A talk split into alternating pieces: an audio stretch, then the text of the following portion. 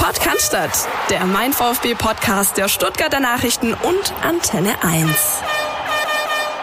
Ja, servus zusammen. Podcast geht in die nächste Runde. Ich habe den Gregor Preis bei mir, meinen Kollegen aus der Sportredaktion. Gregor, servus. Hallo Philipp. Wir haben einiges zu besprechen. Wir haben natürlich das Spiel gegen Wien Wiesbaden, auf das wir zurückblicken müssen. Wir haben so ein paar Problemzonen, die sich offenbaren beim VfB Stuttgart in spielerischer, taktischer Hinsicht, die wir beleuchten wollen, zusammen mit Jonas, unserem Taktikexperten. Wir streifen kurz die U-Teams, äh, die fast alle in der Pause sind gerade, weil eben auch da Länderspielpause ist und viele abberufen sind zu ihren Junioren-Nationalteams. Und dann haben wir natürlich das ganz große Thema diese Woche, Thomas Hitzelsberger und seine Berufung zum neuen Vorstandsvorsitzenden beim VfB Stuttgart. Bevor wir jetzt aber einsteigen in die einzelnen Themen, wollen wir jetzt erstmal euch hören. Ihr habt viele Sachen eingeschickt. Eure Meinung zum Spiel gegen Wiesbaden bitte. Außennetz. Alles, was euch im Netz beschäftigt. Servus zusammen. Lukas, mein Name ist Stuttgart-Möhringen. Mein äh, Fazit zum Spiel. Ich glaube, wir hätten bis morgen spielen können. Wir hätten kein weiteres Tor erzielt. 30 Schüsse, 84 Prozent Ballbesitz und vier bis fünf Aluminiumtreffer. Ich kann den Jungs grundsätzlich nichts vorwerfen. Wir haben uns Chancen kreiert. Das Ding wollte nicht rein. Wer mir wirklich negativ aber aufgefallen ist, war einmal Atakan Karasor. Er verschleppt das Spiel, er macht das Spiel unglaublich langsam. Und zum Zweiten Mario Gomez, ein Schatten seiner selbst. Ähm, der hat uns vor zwei Jahren noch in der Rückrunde, hat er uns noch acht Tore beschert. Und jetzt mittlerweile selbst gegen Wien Wiesbaden. Keinerlei Räume geschaffen, Großchancen vergeben. Ich sag, der wird vielleicht noch das eine oder andere wichtige Tor machen, aber im Laufe der Saison, viele Spiele wird er nicht mehr machen von Anfang an. Da wird Nico und Silas werden zusammenspielen. Und Hamadi Al-Gadoui gefällt mir auch sehr gut, die 300.000 Euro, der hat sich jetzt schon rentiert. Zu den Verletzungen wieder bitter. Gott sei Dank ist es Länderspielpause, aber ich denke, die Jungs sind heiß, die brennen. Vor allem Philipp Förster und Aurel Mangala haben mir sehr gut gefallen beim Spiel. Und ich denke, gegen Holstein Kiel gehen die Dinger auch mal rein und dann werden wir auch mal das Spiel höher gehen. Hallo liebes Podcast-Team, ich habe euch ja gerade meine Spielanalyse geschickt. Jetzt musste ich erkennen, dass mein Sohn das viel besser in eine Mail an den VfB wiedergegeben hat. Äh, ich darf es euch kurz vorlesen, hat er mir erlaubt. Lieber VfB, ich war am Freitag im Spiel gegen Wiesbaden. Tabellenletzter, drei, drei Ausrufezeichen und bin sehr enttäuscht. Es fing in der dritten Spielminute an, als Wiesbaden völlig frei vor das Tor kam. 0 zu 1, das war ein harter Schlag. Allerdings konnte der VfB relativ bald durch Al Gadoui ausgleichen. Leider hat dann aber Sosa gepatzt und das 1 zu 2 vorgelegt. Die letzten zehn Minuten waren die einzigen, in der das Spiel Spaß gemacht hat, zuzuschauen. Traurigerweise hat es unsere Offensive dann auch nicht geschafft, den Ausgleich zu erzielen. Natürlich war das Spiel nicht nur schlecht, wir hatten zum Beispiel sehr viel Ballbesitz, aber das hat nichts genutzt, weil die Verteidigung zwei Tore verschenkt hat und wir in der Offensive Pech hatten. Alles in allem war das Spiel sehr schwach und da wir in Augsburg wohnen, hat es mir den ganzen Tag genommen. Meine Hausaufgaben muss ich jetzt am Wochenende machen. Liebe Grüße, euer VfB-liebendes Mitglied Noah.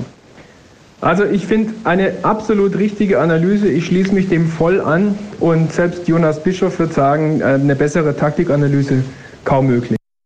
Hallo liebes Podcast-Team. Hier ist der Sascha aus Massachusetts in den USA, aus Boston.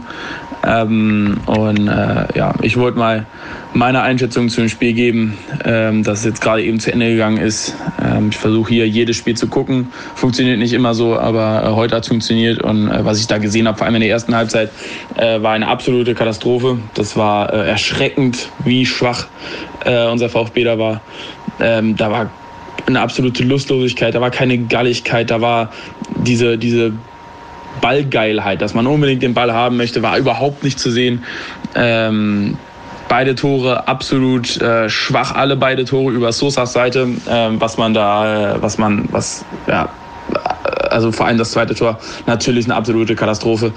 Ähm, und ähm, ja, man hat finde ich, in der ersten Halbzeit und auch, und auch, letztlich in der zweiten Halbzeit gemerkt, dass da die Davi fehlt, der sehr früh raus, rausgehen musste.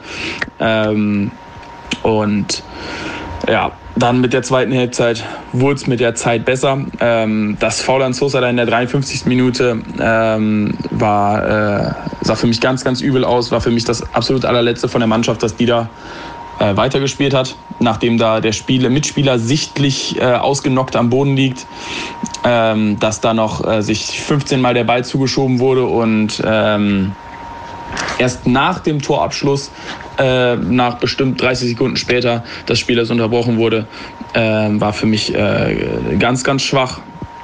Habe ich überhaupt nicht verstanden. Ähm, ja, generell aber zweite Halbzeit wurde dann besser. Ähm, die Chancenverwertung ist natürlich eine Schulnote 6. Das ist, die ist ganz, ganz, ganz schwach. Ähm, da äh, sollten wir ein, eine Woche lang komplett äh, Chancenverwertung trainieren, weil das geht überhaupt nicht, dass da der Ball in, nach 100 Möglichkeiten gefühlt nicht im Tor landet. Mit dem Aluminium, da habe ich das Gefühl gehabt während des Spiels, da hat sich einfach das Spiel gegen Fürth extrem gerecht. Das Spiel, was wir, was, was wir gegen Fürth hatten, was wir hätten niemals gewinnen dürfen, das hat sich heute gerecht. Das war heute ein Spiel, das musst du gewinnen. Oder da, da reicht nicht mal ein Unentschieden. Das Spiel musst du gewinnen nach den, nach den, äh, Anzahl, nach dem, nach den Anzahl der Chancen. Und ähm, ja, absolut unverständlich. Ähm, dass man da es nicht schafft, den Ball im Tor unterzubringen. Ähm, Lichtblick für mich war heute Philipp Förster, der, eine, der gelaufen ist, der mit Sicherheit wieder ähm, seine 12, 13 Kilometer abgespult hat. Wahnsinnsleistung, Wahnsinnslaufleistung. Riesenrespekt an Wien Wiesbaden, die da mit Mann und Maus verteidigt haben. Ähm, die dieses Ekelhafte hatten. Genau das, was die, das Einzige, was sie hätten spielen könnten, dieses Ekelhafte, dieses Unangenehme, genau das haben sie gespielt. Und das war für uns augenscheinlich tödlich. Ich habe relativ früh gesagt, dass ich das sehr skeptisch dem Ganzen gegenüber bin von diesem Tim Walter Fußball, da man schon die Frage man sich einfach stellen muss, wie lange werden die Spieler das mitmachen, bis, bis sie anfangen, ihre eigene Taktik praktisch auszupacken und sagen, so nicht. Allerdings ähm, muss ich jetzt ganz klar sagen, so ein Spiel gibt es immer pro Saison oder pro Jahr, wo man einfach mal, wo es einfach ein Blödsinn passiert. Und ganz ehrlich, lieber passiert uns das gegen Wien Wiesbaden, sollen die ihre drei Punkte mitnehmen und da unten ähm, feiern, als dass uns gegen einen direkten ähm, ähm Konkurrenten passiert. Äh, somit abhaken, weitermachen, die drei Punkte sind jetzt weg, ist halt so und gucken, wie es weitergeht. Wichtig ist einfach, dass die Mannschaft jetzt diesen ähm, berühmten nächsten Schritt macht und wir jetzt eigentlich nicht nur dominieren, sondern auch durch die Dominanz auch Tore schießen, weil äh, Ballbesitz schießt keine Tore, das ist allseits bekannt. Und es ist einfach zu bröcklich noch. Ich hoffe, dass jetzt mit, mit dem neuen Mittelfeld, mit, mit Philipp Förster vielleicht dann auch äh, das Ganze sauberer laufen wird. Oh, hier ist der Dirk, 49 Jahre, schon ewig VfB-Mitglied und Fan. Ja, wollte auch mal meine Meinung loswerden zum Spiel gestern. Die erste Hälfte war natürlich eine Katastrophe wie übrigens äh, Teile des Publikums auch, die schon früh angefangen haben, die Mannschaft auszupfeifen. Äh, hat auch gezeigt, dass defensiv Bartstuber an allen Ecken und Enden gefehlt hat. Die zweite Hälfte musst du ja trotz einer mittelmäßigen Leistung 5-2 gewinnen, wenn man deine, wenn man seine Torchancen nutzt. Ähm, hier möchte ich mal zu Mario Gomez sagen, der auch von euch hochgelobte Gomez, der ja so wichtig in der Kabine sein mag oder auch beim Hütchen wegräumen oder Tor wegräumen auf dem Platz. Aber letztendlich zählt es, äh, zählt die Leistung auf dem Feld und ähm, ja, die ist einfach nicht mehr, nicht mal mehr zweitligatauglich, das muss man einfach sagen. Ähm, muss auch mal schon beim ersten, beim ersten Tor hat er ein Luftloch wieder geschlagen und auch der Kopfball aus kurzer Distanz, der muss einfach auch mal drin sein. Das erwarte ich von einem Stürmer seiner Klasse. Und ähm, ja, ansonsten zum Spiel, jeder, der mal selber Fußball gespielt hat und, äh, und wenn es nur Kreisliga war, der weiß, wie es ist. Wenn man, äh, da kann der Trainer noch so viel auf einen einreden, wenn der Tabellenletzte kommt, wenn man dann nur 90 Prozent auf den Platz bringt, weil man im Kopf denkt, ja, das, das klappt schon irgendwie, dann geht der Schuss halt nach hinten los. Ähm, ja, muss man jetzt halt die Reaktion im nächsten Spiel abwarten. Puh, ziemlich einhelliger Tenor, Gregor. Die Fans sind sauer, auch äh, verstehen auch manches nicht und sind natürlich enttäuscht, ob der Leistung und ähm, natürlich auch dem Ergebnis gegen den Tabellenletzten zu Hause zu verlieren. Du hast das Spiel gesehen. Was hast denn du für einen Eindruck gehabt? Ich habe es im Fernsehen gesehen, ja. Also ich meine, es gibt Niederlagen, die äh, kann man verkraften, da macht man Haken dran und Gutes. Äh, 1-2 gegen Wiesbaden zu Hause gegen Letzten, das ist schon eine harte Nummer, da das steckt man nicht so schnell weg. Und ja, also war schon ein recht bizarres Spiel. Ja, bizarr vor allem, wenn man sich die Zahlen anguckt. Das ist ja äh, geradezu obszön, was man da sieht, ja, im Sinne von äh, Ballbesitzzahlen, die irgendwie, ähm, ähm, keine Ahnung, ran an die 80 Prozent gehen, knapp drüber sogar gelegen sind teilweise. Ähm, Passquoten auch über 80, 85, an die 90 Prozent dran. Das alles äh, ja, ist aber halt wenig wert, wenn du das Tor nicht triffst. 30 zu 6 Torschüsse. Ja, genau, richtig. Ja, Wiesbaden schießt im Endeffekt, glaube ich, dreimal aufs Tor, davon sitzen zwei. Ähm, das ist natürlich sehr, sehr bitter. Allerdings, und das haben die Verantwortlichen am nächsten Tag betont, mit dem man gesprochen haben, ähm, sowohl Sven Mislintat als auch der äh, Trainer Tim Walter, sie waren dann doch ganz zufrieden, was die Mannschaft für eine Reaktion gezeigt hat auf die ersten 20, 25 äh, ganz schwachen Minuten. Mhm. Ähm, aber ah, ja, zählt halt alles nichts, wenn du das Tor nicht triffst. Ne?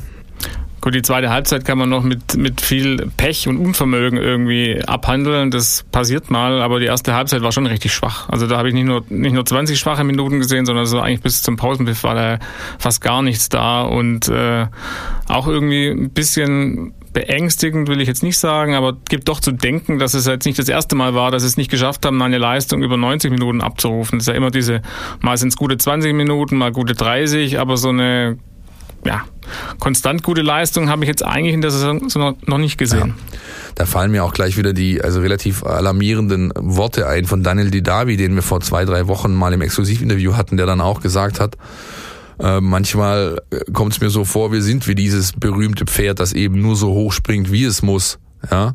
Und äh, wenn der Trainer dann erzählt, ich weiß ja, wie gut die Jungs kicken können, ich sehe es ja jeden Tag im Training.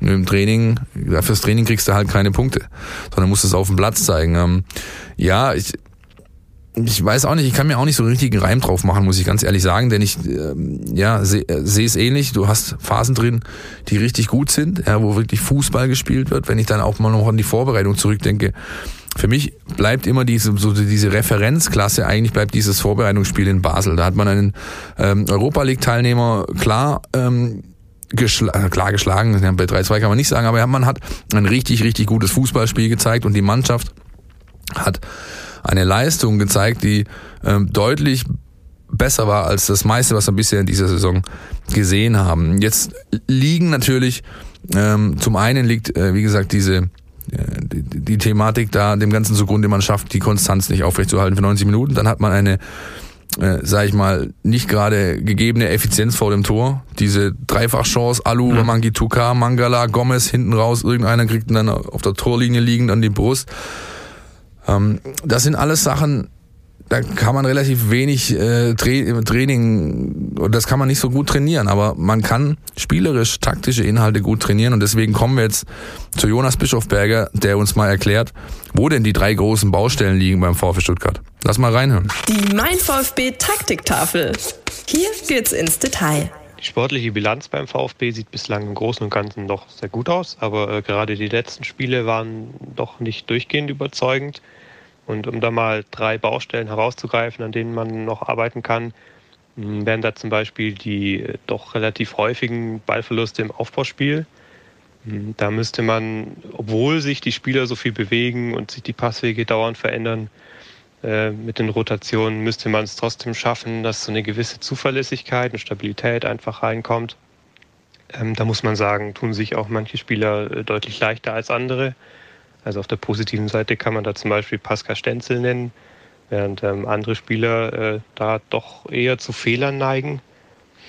Und als zweiten Punkt äh, könnte man noch nennen, dass äh, das äh, Spiel im letzten Drittel noch nicht so perfekt funktioniert. Also man schafft es schon sehr gut, äh, eine Dominanz aufzubauen, aber daraus auch äh, konstant Tore zu machen, das gelingt noch nicht immer.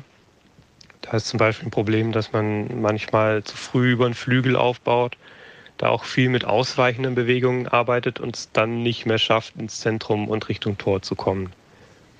Und als dritten Punkt äh, kann man noch ein bisschen abstrakter äh, nennen, dass äh, ähm, die Mannschaft jetzt nicht äh, in der ganzen Saison auf dem gleichen Niveau gespielt hat, sondern schon äh, Ausschläge nach oben und nach unten drin hatte.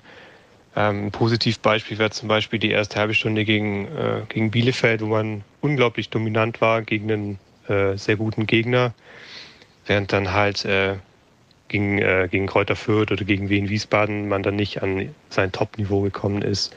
Und ähm, das kann man natürlich positiv sehen, dass die Mannschaft immer noch eine Schippe drauflegen kann.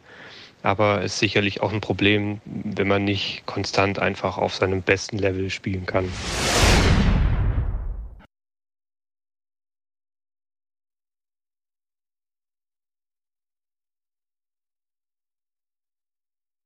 Gregor, gehst du damit? Ja, absolut. Also zwei Problemzonen für mich. Hauptsächlich ist es einmal die Mittelfeldzentrale, der, der Atakarasor. Der ist einfach alles, aber kein Stabilisator. Der leistet sich einfach zu viele Ballverluste, lässt sich zu leicht den Ball abluchsen und hinten brennt Hinten ist die, ist die Scheune offen.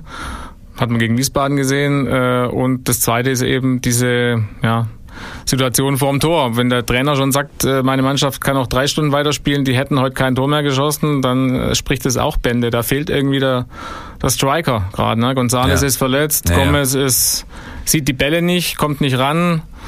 Äh, Silas äh, ja, ist bisher über die guten Ansätze auch noch nicht rausgekommen, ist auch kein Torjäger. Bleibt Al-Kadoui. Ja, ja. Aber das ist irgendwie unterm Strich ein bisschen wenig gerade. Das ist tatsächlich so, ja. Aber bei Atta sehe ich es ganz genauso. Den habe ich ja über den grünen Klee gelobt hier am, am äh, Saison oder nach der Vorbereitung vor dem Saisonstart.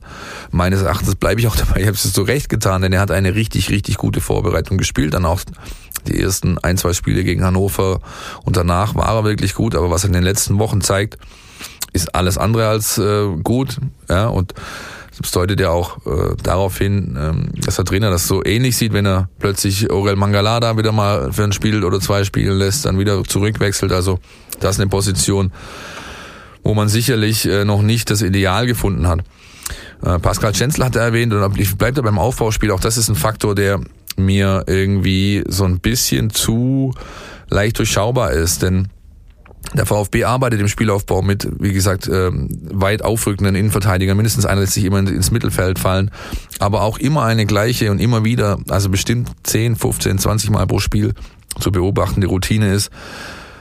Flacher Abstoß Kobel, Stenzel bekommt den Ball, dribbelt an, geht nach innen, legt nach links. Und der äh, Innenverteidiger, der Linksverteidiger dann, also Sosa oder Insua, über die läuft's dann weiter. Das geht so weit, dass Gegner, Wiesbaden hat das zum Beispiel gemacht, ähm, Bielefeld hat das ganz extrem gemacht, dass sie durch ihre Laufwege, ihr Pressingverhalten das wirklich noch dahin lenken, weil sie mhm. eben wissen, dass zum Beispiel ein Insua jetzt nicht unbedingt die große Koryphäe mhm. ist im mhm. Aufbau, um, um Absicht, also um da wirklich Fehler zu provozieren. Und dann ist mir das doch schon ein Stück weit zu durchschaubar. Mhm. Ja. Und für den hochgelobten Walter Ball, sage ich jetzt mal hier, wir, wir mhm. legen hier fußballerisch äh, ganz andere Maßstäbe an uns an und wollen hier spielerisch dominant auftreten, ist mir dann das doch ein bisschen zu simpel, wenn du eigentlich nur eine Aufbauvariante ja. hast und jeder zweite Gegner, der sich drei, vier Videos angeschaut hat, kann das halt irgendwie manipulieren. Ja, ja schwierig. Ähm, ja, und Torgefahr, also ja, da brauche ich eigentlich nichts mehr noch dazu sagen. Von all den Teams, die da oben stehen in der zweiten Liga jetzt, äh, sei es ähm, Aue, sei es Bielefeld oder eben Hamburg und der VfB hat der VfB ganz klar die schwächste Sturmreihe rein an der Ausbeute jetzt bemessen, was Vorlagen und Tore angeht. Ich glaube, ohne Hamadi Al-Khadoui hätten wir schon ähm, deutlich weniger Punkte auf dem Konto, weil der liefert. Der ist so ein, der hat schon ein paar sehr, sehr wichtige Buden gemacht in der Saison, mhm. oder? Absolut, ja. Ähm, aber um noch ganz kurz das abzuschließen, also die linke Seite ist definitiv die Schwachstelle. Das hat jeder Gegner gesehen. Gegen, gegen Wiesbaden lief ja dann die zweite Halbzeit mal mehr über rechts. Da hat auch der, der Santi da irgendwie ein bisschen Wirbel gemacht, der Massimo zum ersten Mal. Das war mal ein bisschen eine Abwechslung zu den vorherigen Partien und äh, prompt kam der Gegner auch ins, ins Schwimmen. Vielleicht ist das ja ein Ansatz für die nächsten ja, Wochen. Ja, da, da war ich tatsächlich wirklich sehr ähm, ähm, ja, positiv überrascht. Gerade die Einwechslung Massimo hat eben unfassbar viel Speed gebracht, auch eine gewisse Vertikalität auf dieser Seite, die vorher einfach dem, dem Spiel komplett abging. Was natürlich schwierig ist, wenn der Gegner sowieso dann irgendwann in Unterzahl ist und er stellt halt diese zehn Mann, die er noch hat, am Strafraum irgendwie hin, bietet keine Räume, dann ist halt nicht viel für Tiefenläufe und, und Vertikalpässe übrig. Aber klar, da muss deutlich mehr kommen, weil sonst bist du viel zu einfach ähm, ja, zu beherrschen. Obwohl du eigentlich, wie gesagt, äh, spielerisch eine Mannschaft bist, die in dieser Liga, also alles, was ich bisher gesehen habe, eigentlich ihresgleichen sucht. Es gibt niemanden, der dem VfB da großes Wasser reichen kann. Nur rauskommt eben viel zu wenig. Die erste Hälfte nicht zu verschlafen wäre mal ein Ansatz. Das ist mal je, je länger ein Spiel dauert, umso mehr kann sich der Gegner hinten einigeln. Das war ja der beste Beweis wieder. Und aber wenn du halt die ersten 30 Minuten denkst, naja, das geht so ein bisschen Hackespitze 1, 2, 3, die Davi und wer war's? Äh, ja, haben sich da schön das Bällchen mal zugespielt, dass Naja. man dachte, man ist im Zirkus und ja, Ja. schon Ja, stand es- es 1-2. So sieht's aus. Mal schauen, ob der Trainer an diesem Freitag ein paar Lösungsansätze äh, finden wird. Da ist ein Testspiel unter Ausschluss der Öffentlichkeit gegen den FC St. Gallen. Bin mal gespannt, ob wir vielleicht einen kleinen Eindruck bekommen. Aber ähm, ja, es wird auf jeden Fall Zeit, dass der VfB deutlich zulegt. Deutlich zulegen, äh, schönes Stichwort. Muss auch irgendwie äh, die U21 beim VfB Stuttgart, die auch so ein eigentlich fast ähnliche Probleme hat, auch so inkonstant ist. Mal Hü, mal Hot. Jetzt hat man ähm, im WV-Pokal gegen den unterklassigen Gegner mit Mühe und Not 3 zu 2 gewonnen. Äh, drei Tage später zu Hause gegen Ravensburg, direkter Konkurrent, punktgleich gewesen. 0 zu 2 zur Pause zurück, ehe sich dann die Herrschaften, die immerhin mit äh, Klimovic, Avuja und eben Massimo verstärkt waren, entschieden haben, doch mal eine Schippe draufzulegen, am, Schlu- am Schluss 3 zu 2 gewonnen. Allerdings ist das eher so eine, ja, also es ist einfach eine Entwicklungsmannschaft und, und die hat momentan auch deutliche Probleme, diese Favoritenrolle, die sie in der Oberliga Baden-Württemberg inne hat, auszufüllen jede Woche. Ähm, bei U19 und U17 kann man nicht allzu viel erzählen, gerade beide Mannschaften sind in der Länderspielpause. Deswegen ähm, vielleicht die U19 noch, ja, Pokalerfolg, 5 zu 2 bei den Kollegen von RB Leipzig. In der nächsten DFB-Pokalrunde, das war natürlich dann schon ein kleines Ausrufezeichen gegen die hoch eingeschätzten äh, Spieler aus Leipzig. Allerdings, wie gesagt, Pause gerade. Nächste Woche, nächste Folge wird man ein bisschen mehr Info haben und vielleicht bis dahin auch mit dem einen oder anderen Spieler oder Trainer nochmal gesprochen haben und können euch da nochmal einen besseren Einblick geben in unsere Kategorie, die, wie ihr wisst, von FUPA Stuttgart präsentiert wird, unserem Amateurfußballportal, wo ihr Daten, Bilder, Strecken, Videos rund um den Stuttgarter und äh, auch in der Region den Amateurfußball hier findet. So, Gregor, das war ganz schön was los in der Anfang in dieser VfB-Woche. Am Montag haben wir morgen haben wir noch gedacht, so, ja, mal gucken. Ja. Länderspielpause ist mal nichts los, weil keine aber Themen, was machen wir denn, was machen wir denn? Und wenig Stunden später war das äh, ja Geschichte sozusagen. Magst du mal so einen kleinen zeitlichen Abriss geben über die letzten paar Stunden und Tagen? in der letzten Länderspielpause kam übrigens äh, Guido Buchwald und Jürgen Klinsmann ums Eck. Äh, Ja. Fällt mir gerade ein vor Ja. ein paar Wochen. Ja, jetzt war es Thomas Hitzelsberger, der am Dienstag offiziell vorgestellt wurde. Am Montag haben wir bereits darüber berichtet, dass er der neue äh, Vorstandsvorsitzende werden soll beim VfB Stuttgart, also sprich der neue mächtige Mann, der starke Mann an der Spitze der, der Fußball AG und ähm, jetzt sind wir mal gespannt, wie das wird.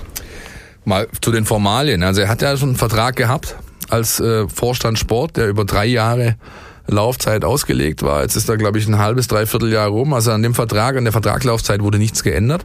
Er bleibt also äh, erstmal für diese knapp zweieinhalb Jahre in der neuen Position, füllt in Personalunion den Vorstand Sport mit aus.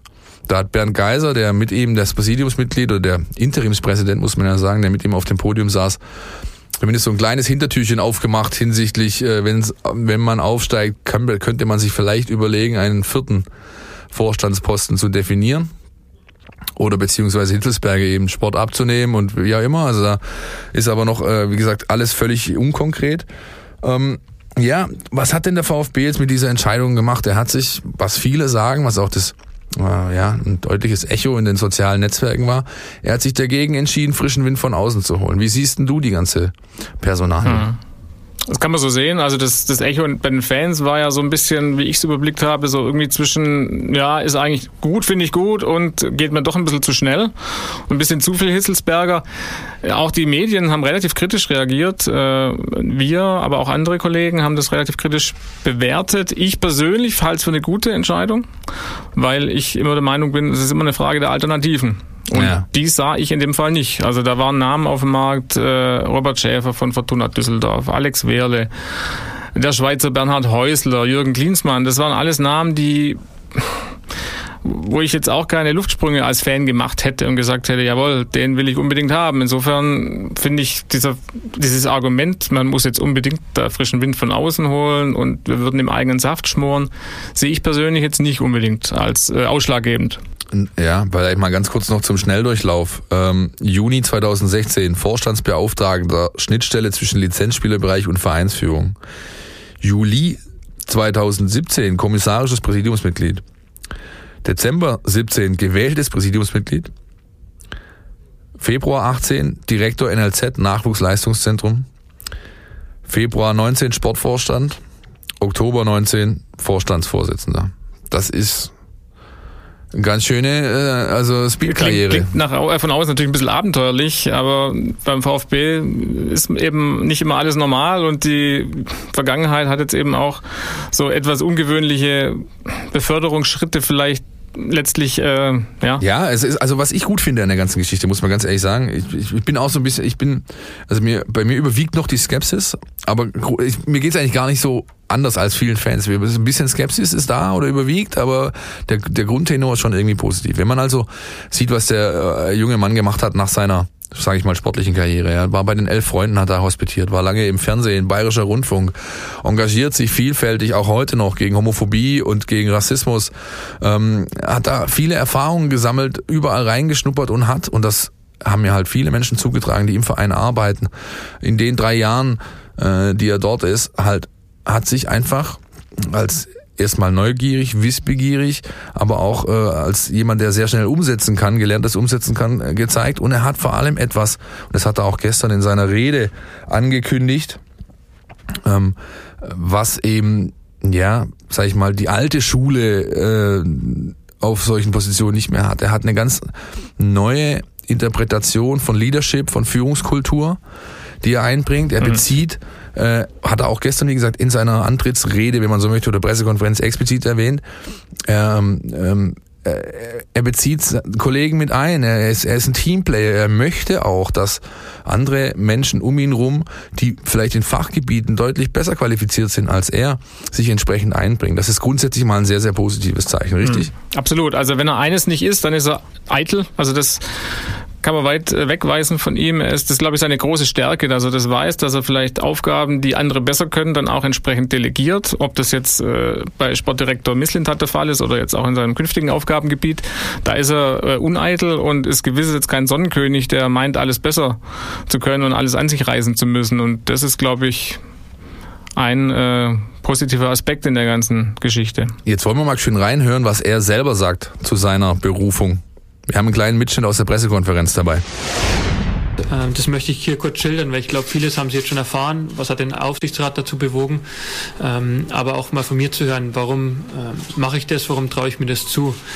Ich habe jetzt gut drei Jahre hier erlebt beim VfB Stuttgart. Äh, verschiedene Positionen hatte ich inne, äh, den Verein sehr, sehr gut kennengelernt äh, und mich hat mehr angetrieben als nur das Ergebnis am Wochenende, als eine Mannschaft zu formen, einen Kader zusammenzustellen. Und das war mir sehr früh klar. Und daher bin ich auch äh, sehr froh, dass ich diese Möglichkeiten bekommen habe ähm, und wollte auch diese Möglichkeiten nicht ungenutzt lassen. Habe diese Erfahrung gesammelt. Ich habe äh, sehr viele Mitarbeiter hier persönlich kennengelernt.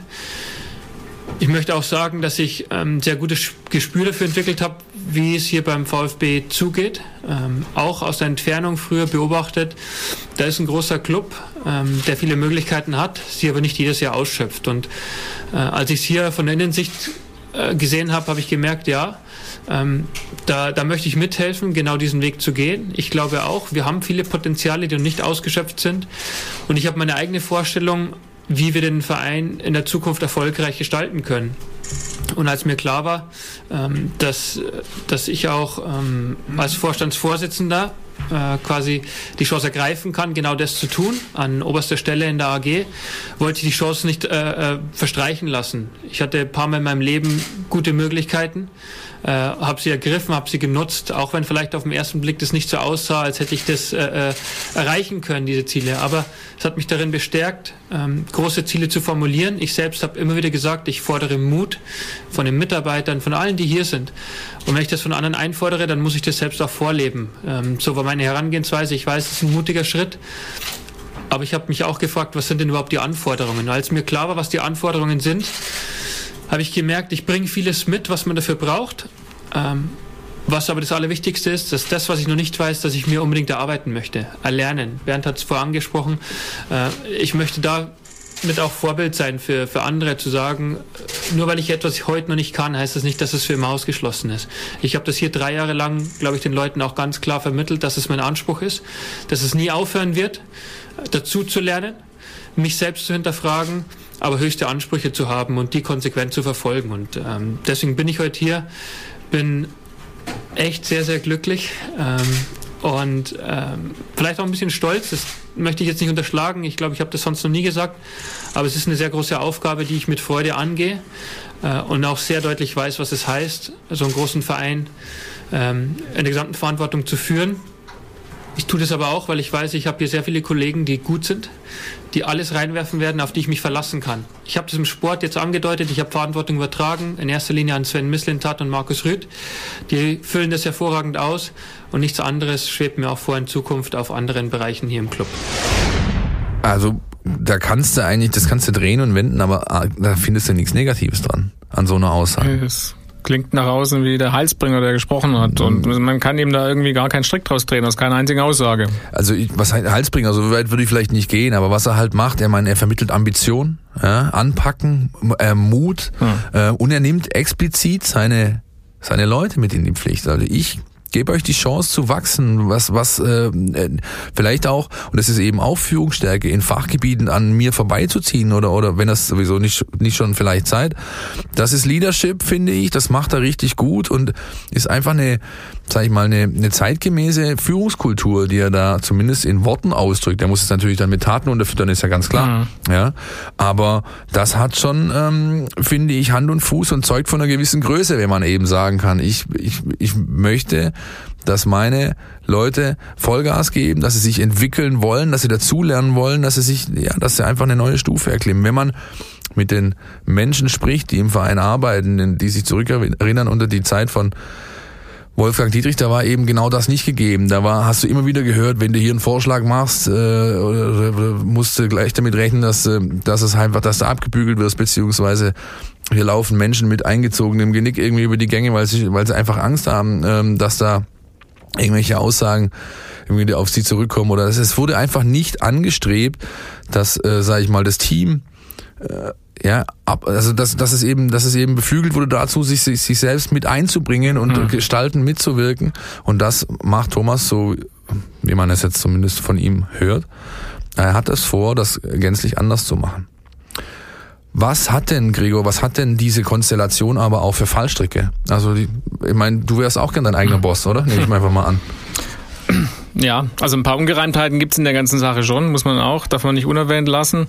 Also zunächst ist es ja auch mal, man braucht unbedingt diesen Vorstands, diesen Posten des Vorstandschefs dazu, zu den drei Sport, äh, zu den drei Vorständen, Stefan Heim, Jochen Röttgermann und eben Sportvorstand Hitzelsberger. Jetzt gibt's diesen zusätzlichen Posten, eigentlich braucht man ihn doch nicht mehr. Ja, jetzt ist der, der Hitz, das in Personalunion, Chef und äh, Sportvorstand kontrolliert sich quasi selbst, ja, seine Arbeit als Sportvorstand. Das ist noch ein bisschen, sage ich mal, zurechtgebogen vom, vom Verein auch vielleicht. Also da ist es sicherlich der, der einzige Punkt, wo man sagen muss, ja, da ist, da fehlt auch das Korrektiv letztlich. Also wer kontrolliert denn eigentlich den, ich meine, der wichtigste Posten ist der des Sportvorstands, ja, die Arbeit und wer kontrolliert den künftig eigentlich, ja. Ja, vielleicht tut sich da was, wenn ein neuer Präsident gefunden ist, aber formal gesehen Mhm. kann er selbst der, der das nicht, obwohl er dann Aufsichtsratsvorsitzender wird von der AG, der, der neue, der noch zu wählende Präsident. Ähm, der Kollege Geiser hat gesagt, man hätte neun Leute auf der Liste gehabt und dann gab es eine Shortlist, da waren vier drauf, mit denen man dann nochmal gesprochen hat und schlussendlich wurde es dann diese eigene Lösung. Ich will nochmal zurück zu diesem im eigenen Saft Geschichte schmoren. Ähm, ähm, also wenn ich zum Beispiel das Anforderungsprofil äh, sehe, das da zumindest uns bekannt ist und auch das dann sehe, was für Bewerber da waren, wenn ich mir den Kollegen Häusler angucke, dann hat er für mich doch schon einen recht äh, geeigneten Eindruck gemacht. Er wurde es letztlich nicht. Wissen wir da Details? Gibt's da was, haben wir, haben wir, was man der Öffentlichkeit auch Mhm. preisgeben kann? Und wieso ist der plötzlich raus? Also ich ähm, habe auch so Stimmen gehört, wie von wegen, wir haben ein Anforderungsprofil äh, dann schlussendlich dann so gewählt, dass es eigentlich gar keiner erfüllen konnte. Ja, Mhm. also wie, wie Andi siehst du- Häusler hat dann auch, weil ich das jetzt mitbekommen habe, von sich aus gesagt, äh, sorry Leute, das, was ihr wollt von mir, das kann ich euch nicht bieten. Sprich, er ist so ein, so ein Hansdampf in allen Gassen im europäischen Fußball, in der Schweiz, in Polen, sonst noch wo und der wollte einfach nicht da zurückstecken und hat halt äh, gemerkt, so das Amt, was sie da beim VfB noch äh, ihm äh, angeboten haben, das kann er nicht in der Fülle äh, bieten und deswegen hat er von sich aus gesagt, sorry, da bin ich der Falsche dafür, was er dann auch wieder eigentlich letztlich eine gute, ein guter Konsens ist. Ja, das ist, das ist sicherlich so. Wenn jemand, das gehört auch Größe dazu, zu sagen, das Mhm. ist, das kann ich einfach nicht. Ich, ich kann euch das nicht bieten. Das muss man auch erstmal können. Ja. Ähm, jetzt hat der Club quasi seinen neuen Chef selbst ausgebildet, indem er jetzt die letzten drei Jahre, das vorher angesprochen hat, in so einem Schnelldurchlauf durch, durch, äh, durch alle möglichen Stationen geschleust wurde. Ähm, unabhängig von den jetzt, sage ich mal, Details, was ähm, äh, was Hitzelsberger auch vorhat in einzelnen Bereichen und in einzelnen Sektoren, ähm, sollte doch etwas vor allem angestrebt werden, um äh, die nächsten Jahre ein bisschen ruhiger zu verbringen. Das ist Konstanz. Meinst du, diese Konstellation jetzt unabhängig von dem noch zu wählenden Präsidenten einfach mal gesehen, bietet die Chance auf eine gewisse Konstanz, ähm, auf Entscheiderebene vor allem auch, dass da mal einfach diese Position mal eine Weile besetzt bleiben und nicht äh, permanente Wechsel stattfinden? Also zumindest die Achse äh, Hitzelsberger-Misslintat scheint ja stabil zu sein. Was wäre jetzt gewesen, angenommen, es wäre wieder einer von außen gekommen, ein Mr. X, äh, hätte einen der beiden äh, früher oder später geschasst, dann wäre der, die Kontinuität auch schon wieder auf der Strecke geblieben. Insofern ist zumindest mal da scheinbare Stabilität in Sicht, was die sportliche Führung angeht. Ja, aber die große Unbekannte ist eben der neue Präsident. Das lässt sich Stand jetzt eigentlich nicht seriös irgendwie bewerten, was da kommen wird. Deswegen wollen wir das auch gar nicht tun. Freuen uns eher noch auf die nächsten Wochen, denn der ähm, dieser, sage ich mal, Bewerberkampf um die schlussendliche Kandidatur, es werden ja zwei Leute dann vorgeschlagen von diesem Vereinsbeirat, die spitzt sich so bestimmt gerade zu hinter den Kulissen. Ähm, da wird einiges passieren, denn am 7. November, wenn ich es noch richtig weiß, muss der Vereinsbeirat diese beiden Kandidaten benennen, die dann ins, ins Rennen gehen. Insofern halten wir uns einfach mal zurück für die nächsten Folgen, für die nächsten Wochen, für die nächsten Ausgaben, die da noch kommen werden. Ich habe wieder eine Fangfrage für euch. Die Mein VfB Fangfrage. Hier gibt's was zu gewinnen. Gregor, du kannst äh, nicken oder Kopfschütteln. Äh, ich stelle jetzt mal die Frage an die Leute da draußen.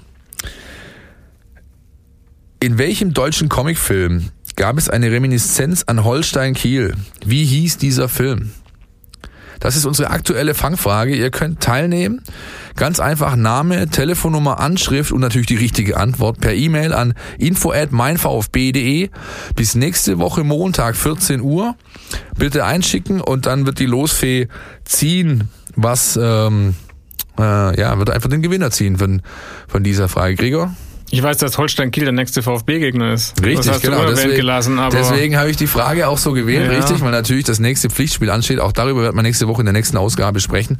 Ähm, denn Holstein Kiel, der Ex-Club von äh, Tim Walter, äh, schaut hier vorbei, wird also ähm, auch ein, glaube ich, richtig lustiges Spielchen werden, wenn die Kieler sind zwar tabellarisch nicht ganz so gut drauf, aber ähm, da ist noch relativ viel Walterball, glaube ich, über. Ähm, ja, wenn ihr die Antwort wisst, nochmal. Info at meinvfb.de ist unsere Adresse.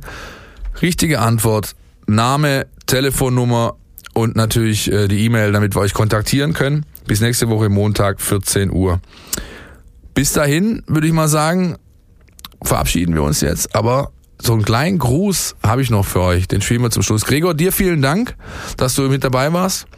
Immer wieder gerne. Ja, wir hören uns nächste Woche wieder. Ich hab's euch doch gesagt. Auch wenn ich ehrlich gesagt ungern recht habe, aber es war ja fast irgendwie zu befürchten, dass das ausgerechnet gegen den SVW in Wiesbaden äh, schief geht, auch wenn ähm, ja viele im Vorfeld nicht gerade damit gerechnet haben. Ich weiß nicht, wie es euch geht in der Runde. Ähm, ich selbst bin natürlich nicht froh darüber, aber ein Stück weit irgendwo fast erleichtert, dass es jetzt passiert ist, in einer Phase, wo man sich einen Ausrutscher leisten kann, als dann irgendwann möglicherweise in Serie, in der Rückrunde, wo es nicht mehr korrigierbar ist. Ähm, der Schuss vor den Bug zur rechten Zeit auch wenn natürlich über die zweite Halbzeit ähm, habt ihr sicher gequatscht, äh, Pfosten, Pfosten, Pfosten, Pfosten, natürlich auch da ein Sieg drin gewesen ist. Ich äh, schicke euch schöne Grüße aus Malta. Ja, genieße es hier bei äh, 28 Grad, mal am Strand, mal beim Wandern, mal beim kühlen Bier. Also mir geht's jetzt nicht so schlecht und ich freue mich schon auf die neue Folge Podcast. Ähm, schicke euch natürlich ganz, ganz viele Grüße rüber. Themen wird es ja genug geben. Wahrscheinlich blickt auch ihr auf dieses 1-2 zurück gegen Wiesbaden, Länderspielpause, dann noch ein bisschen weg äh, das Spiel gegen Kiel, sicher auch eine besondere Aufgabe für Tim Walter und natürlich, ich habe es jetzt auch von hier mitbekommen und mir die Pressekonferenz am Strand angeschaut. Thomas Hitzelsberger ist neuer Vorstandsvorsitzender beim VfB Stuttgart. Äh, kurzum, ähm, ich ähm, werde mir die Folge anhören. Äh, nächste Woche, Philipp Meisel, hören wir uns wieder. Und ähm, ja, ich schicke euch ähm, alles Beste rüber nach Stuttgart und ähm, was für die Mannschaft des VfB Stuttgart gilt, das gilt so ein bisschen auch für mich, denn ich habe Länderspielpause und schaue mir am Samstag dann den Klassiker Malta gegen Schweden an. Meine Eindrücke gibt's dann nächste Woche. Haut rein, macht's gut, ciao. Podcast, der Mein VfB Podcast der Stuttgarter Nachrichten und Antenne 1.